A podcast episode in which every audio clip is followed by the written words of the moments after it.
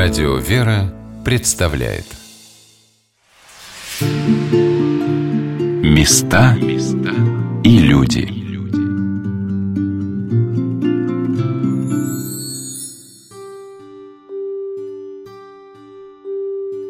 В историческом центре Петербурга всегда шумно и многолюдно.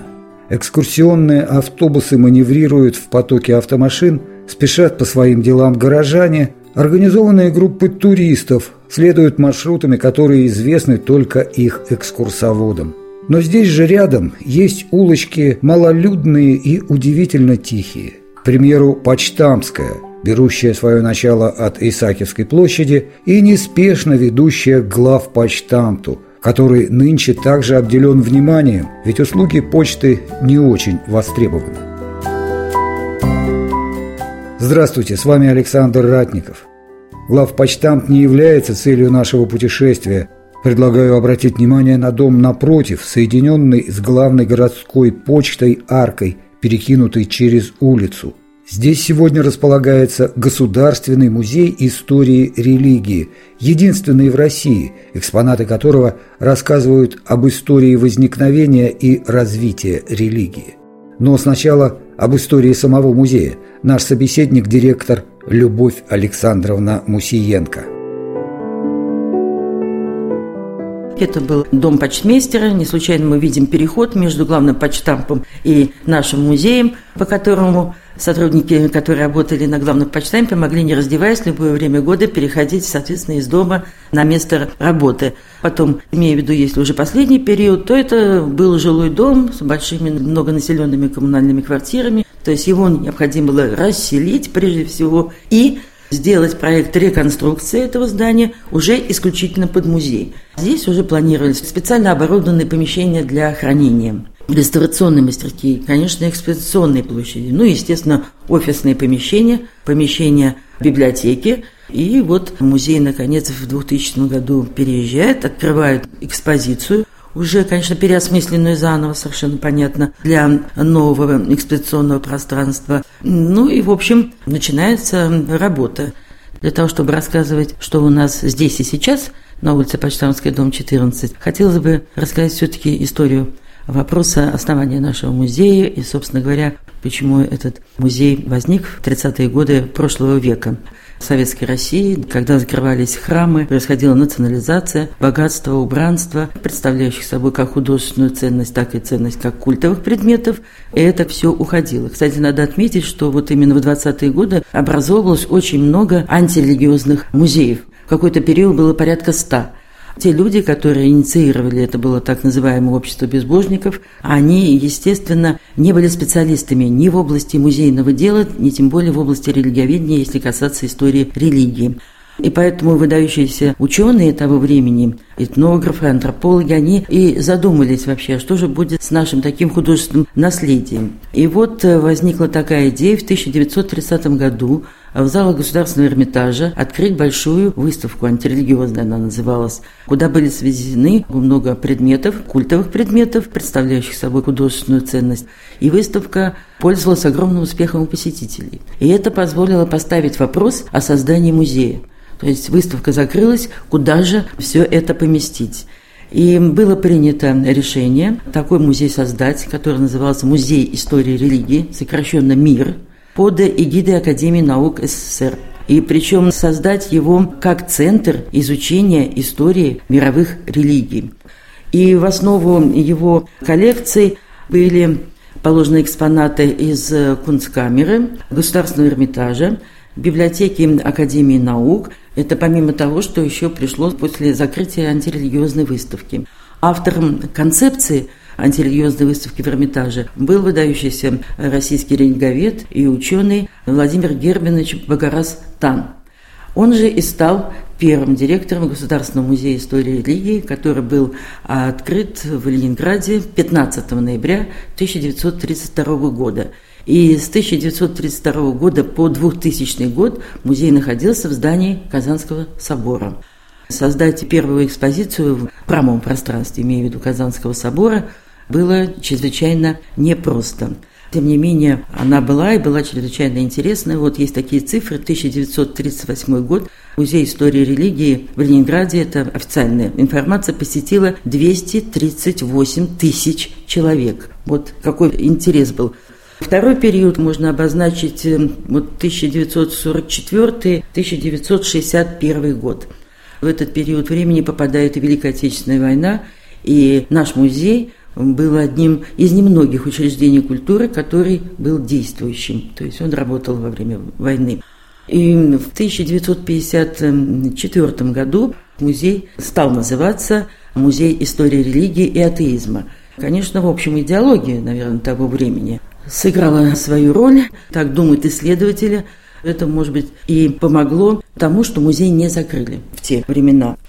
Именно в этот период времени у нас создается библиотека, где комплектуются издания, посвященные истории религии, философии религии. И вот на сегодняшний день у нас библиотека уже насчитывает около 300 тысяч единиц хранения. И я думаю, что такой уникальной библиотеки по теме религиозной вряд ли где-нибудь еще можно найти. Во всяком случае, на территории не только России, но и бывшего Советского Союза. И вот 65 год музей переходит как раз в видение Министерства культуры СССР.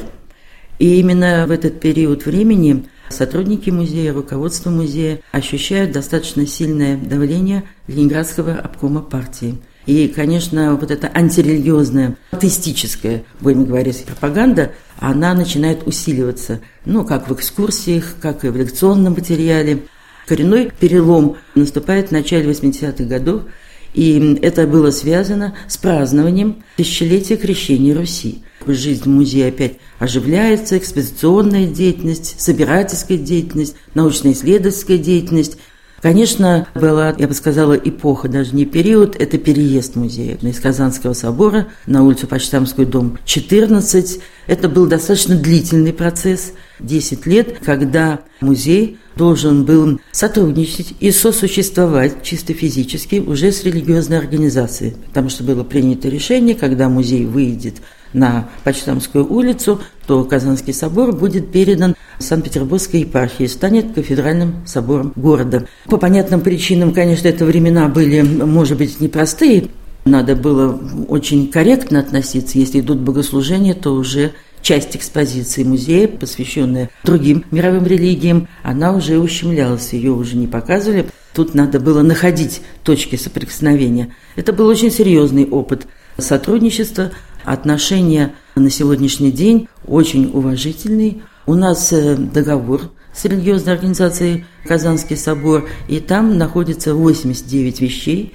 из фондов Музея истории и религии, который является неотъемлемой частью нашей коллекции. Интерьера Казанского собора, но тем не менее это Музейный фонд Российской Федерации, и задачи наши общие, которые закреплены договором, чтобы это хранить, реставраторы, наши хранители, ездить, смотреть, в каком состоянии предметы, работать, соответственно, с сотрудниками религиозной организации, потому что все мы заинтересованы в сохранении культурного наследия, как церковь, так и государственные учреждения. Это наша общая задача. Конечно, была проблема в том, что с Невского проспекта из Казанского собора мы переезжаем на Почтамскую улицу. Это центр города, но периферийный центр. Если ты на главный почтамт не пришел, может, ты не узнаешь. И поэтому посещаемость у нас в этот период времени падает. Проведена была очень большая основательная работа, особенно вот с 2006-2007 года, по продвижению нашего музея, так сказать, по пиару нашего музея, для того, чтобы посетитель пошел, итоге прошлого года у нас было, ну, порядка, будем говорить, 100 тысяч посетителей, а шестой год – 10 тысяч. Вот это тоже серьезные очень результаты работы. Ну и плюс, конечно, его наполнение. Уже с 2007 года начинается переосмысление наших экспозиционных площадей и открываются практически новые разделы. В чем новые? Количество, конечно, экспонируемых предметов, уже более современная, естественно, подача, расширение экспозиционных площадей. И так у нас открывается религия Востока, архаические древние верования, история религии древнего мира. И декабрь 2015 года, после трехлетней продолжительной работы, произошла реэкспозиция истории русского православия, и мы открыли один из основных наших разделов – это русское православие. С вами Александр Ратников. Мы в Петербурге в Государственном музее истории религии. Более 200 тысяч экспонатов насчитывают его фонды. Это памятники истории и культуры различных стран, эпох и народов, от архаики, Древнего Египта и Израиля до раннего европейского Средневековья, от Древней Греции и Рима до новейшего времени. Современные технологии помогают посетителям. В залах звучит приглушенная музыка, а на небольших экранах транслируется видеоряд, создающий особую атмосферу и как бы приближающий нас к событиям древних времен. Некоторые выставочные пространства снабжены аудиогидом, так что желающие могут знакомиться с музеем без помощи экскурсовода. Но специально для нас экскурсию по экспозиции «История русского православия» проведет старший научный сотрудник Государственного музея истории и религии Александр Анатольевич Буров. Эта экспозиция рассказывает об истории православия и конкретно на материале русского православия. Иконы привозили из разных мест, из разных храмов. Часто эти вещи не имеют никакой сопроводительной легенды, никакой сопроводительной информации. Да, там привезли два воза икон. Какие-то имеют, но многие в большинстве своем нет. Экспозиция открылась недавно, поэтому она делалась с большим количеством разных технических приспособлений, устройств. Это сейчас очень современно, оживляет очень экспозицию, нравится нынешним посетителям, поэтому постоянно фоном звучит какая-то музыка, и мы видим какие-то вот такие видеосюжеты. Да? Например, вот реконструкция храма Покрова на Нерли, каким он был. Это уже далеко не невеста русского пейзажа, а такая визитная карточка мощного государства. Начинается экспозиция с такой большой, очень выразительной картины.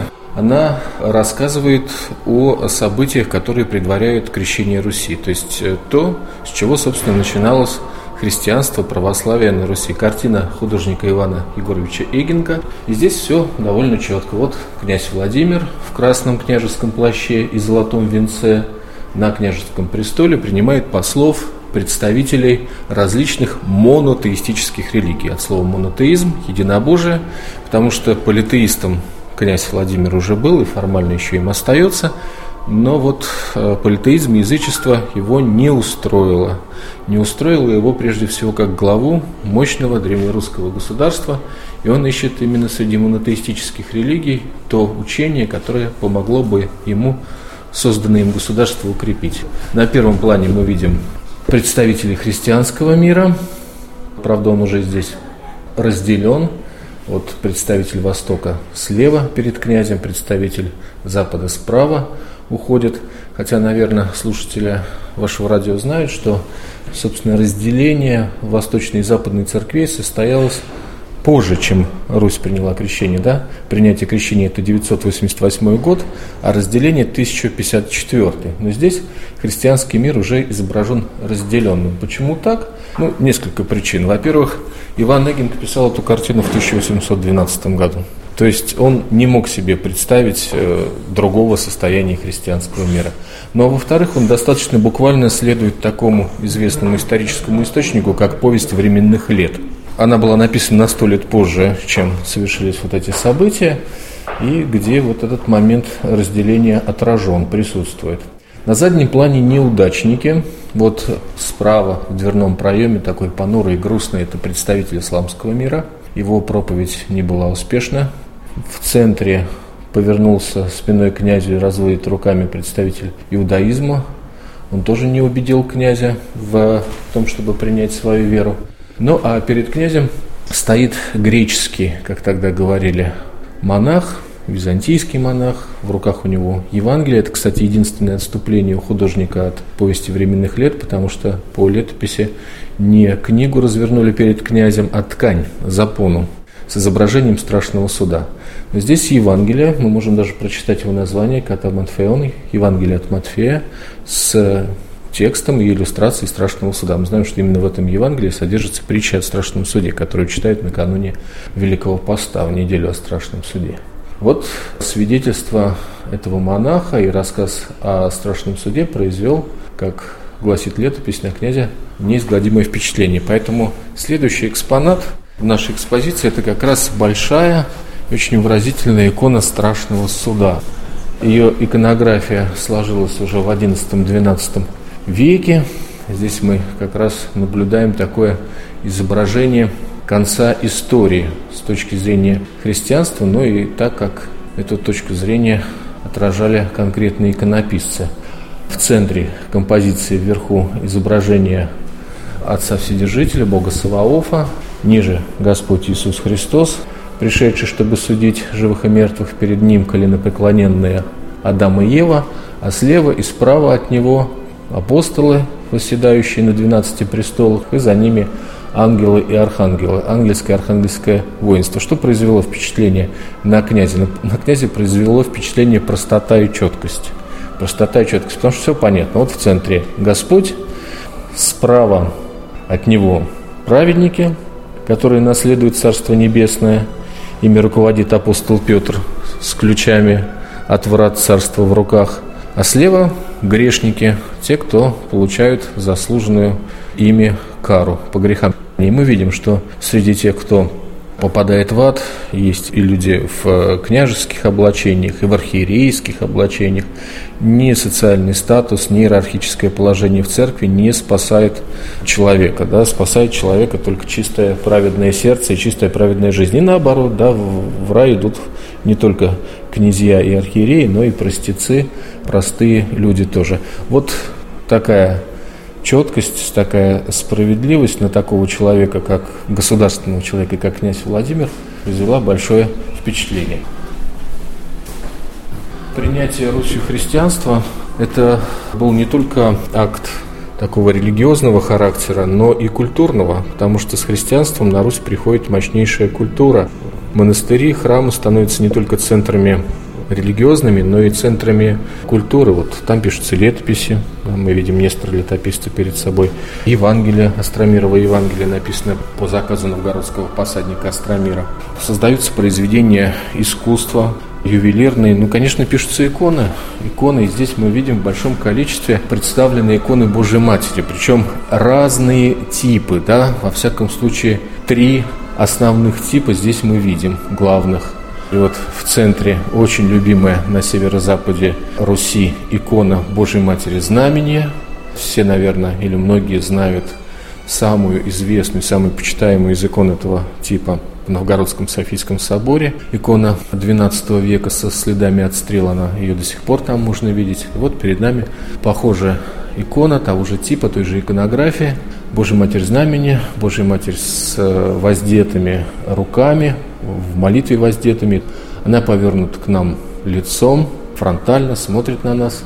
И в ней вписан младенец Иисус. Не на ней, а именно в ней. Это один тип икон. Есть еще два других. Вот Елеуса, милующая, Владимирская икона Божьей Матери относится к этому типу икон. Да, здесь Божья Матерь прижалась щекой к своему Богомладенцу. Да, здесь скорее передают ее нежность, ее трогательность, ее материнство.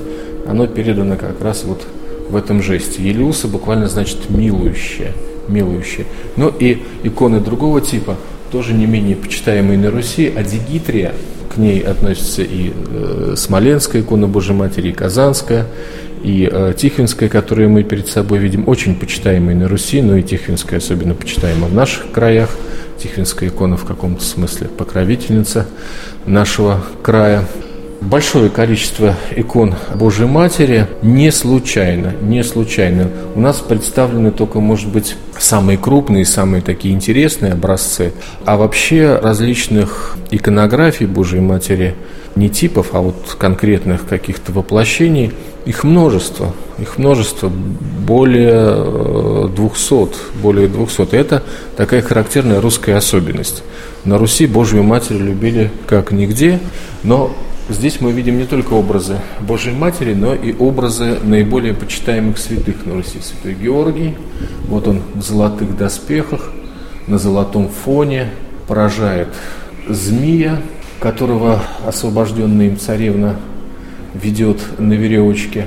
Это такое явление Божьего света в мир. Это не просто победа добра над злом, как часто говорят, а именно явление Божьего света. Вот это золото, в иконе, да, это всегда не отмирный, не тварный божественный свет. И когда он является в мир, то зло становится вот таким, каким изображен змей на этой иконе, бессильным. Бессильным. Оно теряет силу, оно теряет свою энергию, и вот его можно посадить на веревку. А рядом святитель Николай, наверное, ну, если не самый, то ну, один, из, один из самых любимых и почитаемых святых на Руси. Тот, кто не медлит на добро, чья молитва до Господа доходит быстрее всех. Большая такая красивая икона 16 века. У нас не так много осталось древних икон. Одна только икона есть 15 века, 16-го тоже немного, потому что все остальные, они просто были переданы в конце 40-х годов в Музей древнерусского искусства Андрея Рублева, когда он формировался. Такое было требование. К нам вот поступила коллекция из САМа, Центрального антирелигиозного музея, к ним поступили наиболее древние и наиболее высокого исполнительского художественного уровня иконы, такие вот шедевры. Но вот все-таки что-то осталось. Икона святителя Николая здесь очень выразительное соединение двух идей. Не просто мы в его лике видим старость, но мы видим старость, соединенную с мудростью. Мудрый и старый человек одновременно, что бывает, как мы знаем, далеко не всегда, но вот в этой иконе мы видим, что святитель Николай, он именно такой старец, то есть не просто человек преклонных лет, но еще и мудрец. Всем, конечно, известно, что в Западной Европе святитель Николай а, является таким, ну, как бы прообразом Санта-Клауса, да, собственно, Клаус есть святитель Николай. Как-то одной детской группе я задал вопрос, что бы вы делали, если бы такой Санта-Клаус, как на этой иконе, пришел к вам домой. И одна девочка, я запомнил просто этот ответ очень яркий, очень выразительный, и им обычно делюсь с другими экскурсантами. Она сказала, что вот, наверное, такого Санта-Клауса я бы не стала спрашивать о какой-нибудь ерунде, а спросила бы о чем-то самом главном в жизни. Ненадолго прервем экскурсию и поговорим о посетителях. В Музей истории религии приходят и дети, и молодежь, и люди зрелого возраста. Как сделать, чтобы всем было интересно, познавательно, комфортно?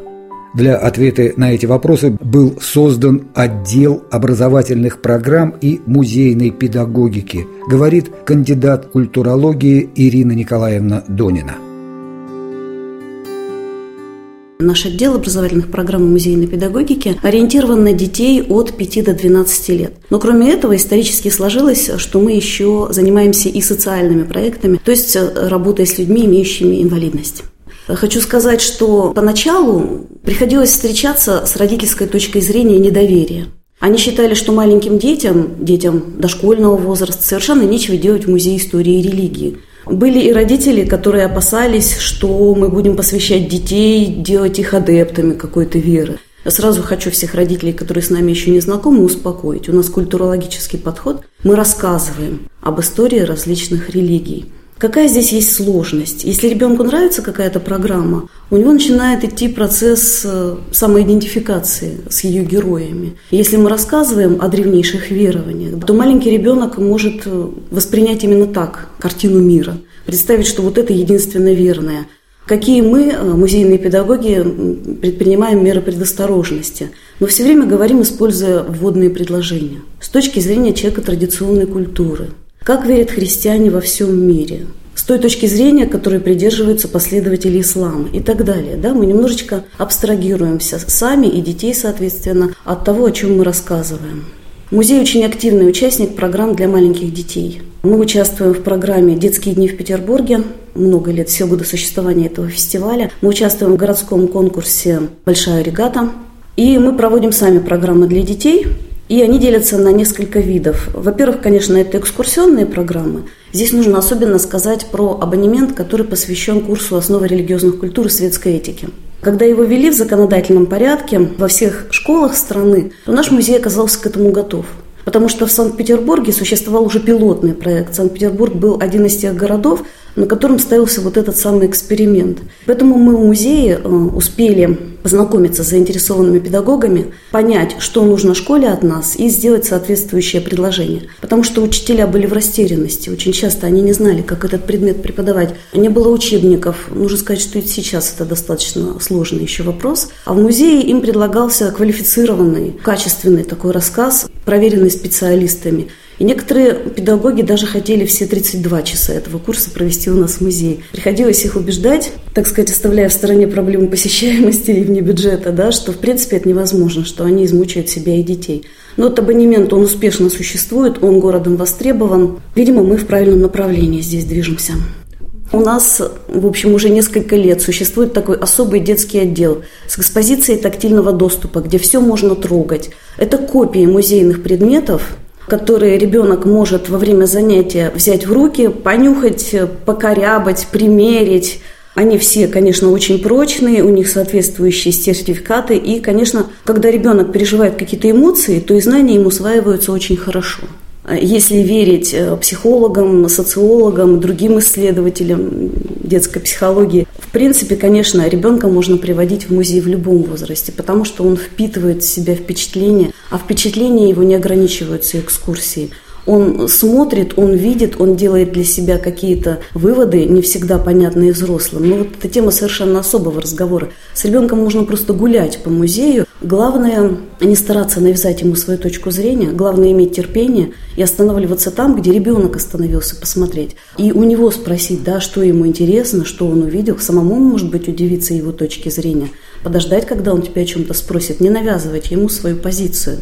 У нас существует совершенно замечательная программа, которая называется «Я приведу музей к тебе». Есть целый ряд людей, которых мы считаем своими посетителями, несмотря на то, что они побывать в нашем музее физически не могут, может быть, не смогут никогда. И у нас есть э, целый ряд вот таких занятий, которые мы проводим на площадках по приглашению. Это может быть психоневрологический интернат, или это может быть детский дом, или это может быть э, туберкулезный санаторий в Пушкине. И много-много у нас есть вот таких партнеров. Я уже упомянула о том, что у нас есть экспозиция тактильного доступа. Она не просто как-то скучно живет в нашем музее. Мы имеем возможность ее и на экспозицию выносить, чтобы делать интереснее наши рассказы, наши занятия с детьми, и с собой тоже вывозить. И когда ребенок не только рассказ получает, не только видит компьютерную презентацию, но имеет возможность взять в руки качественные копии музейных предметов, это, конечно, делает его нашим посетителем, как мы полагаем. Но в том, что касается социальных программ, как я уже говорила, у нас детский отдел, но исторически сложилось, что среди наших посетителей есть и возрастные, скажем так, люди – люди третьего возраста, люди серебряного возраста, как сейчас принято говорить. Дело в том, что наш музей, первый из музеев Петербурга и пока, к сожалению, единственный, систематически работает с, со слепоглухими инвалидами. Эта инвалидность у нас в стране была выделена как отдельная совершенно недавно, в конце 2014 года. Появился фонд работы со слепоглухими людьми соединения, и благодаря нашему знакомству с этим фондом мы от него получили информацию и финансирование, и вот уже на такой систематической основе с 2015 года организовали клуб, который называется «Прямой контакт». Мы работаем со слепоглухими людьми. В основном это люди возрастные. Нужно сказать, что, конечно, слепоглухие люди, это и молодежь в том числе, но молодежь несколько абстрагируется от таких организаций. Они хотят строить свою жизнь по принципам далеким от инвалидности. Они хотят жить как обычный зряче слышащий человек. И у многих это получается. И наш э, научно-просветительский отдел ведет замечательную программу «Музей в Саквояже».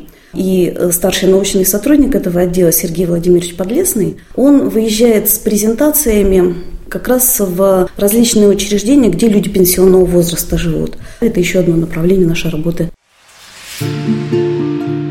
Места и люди.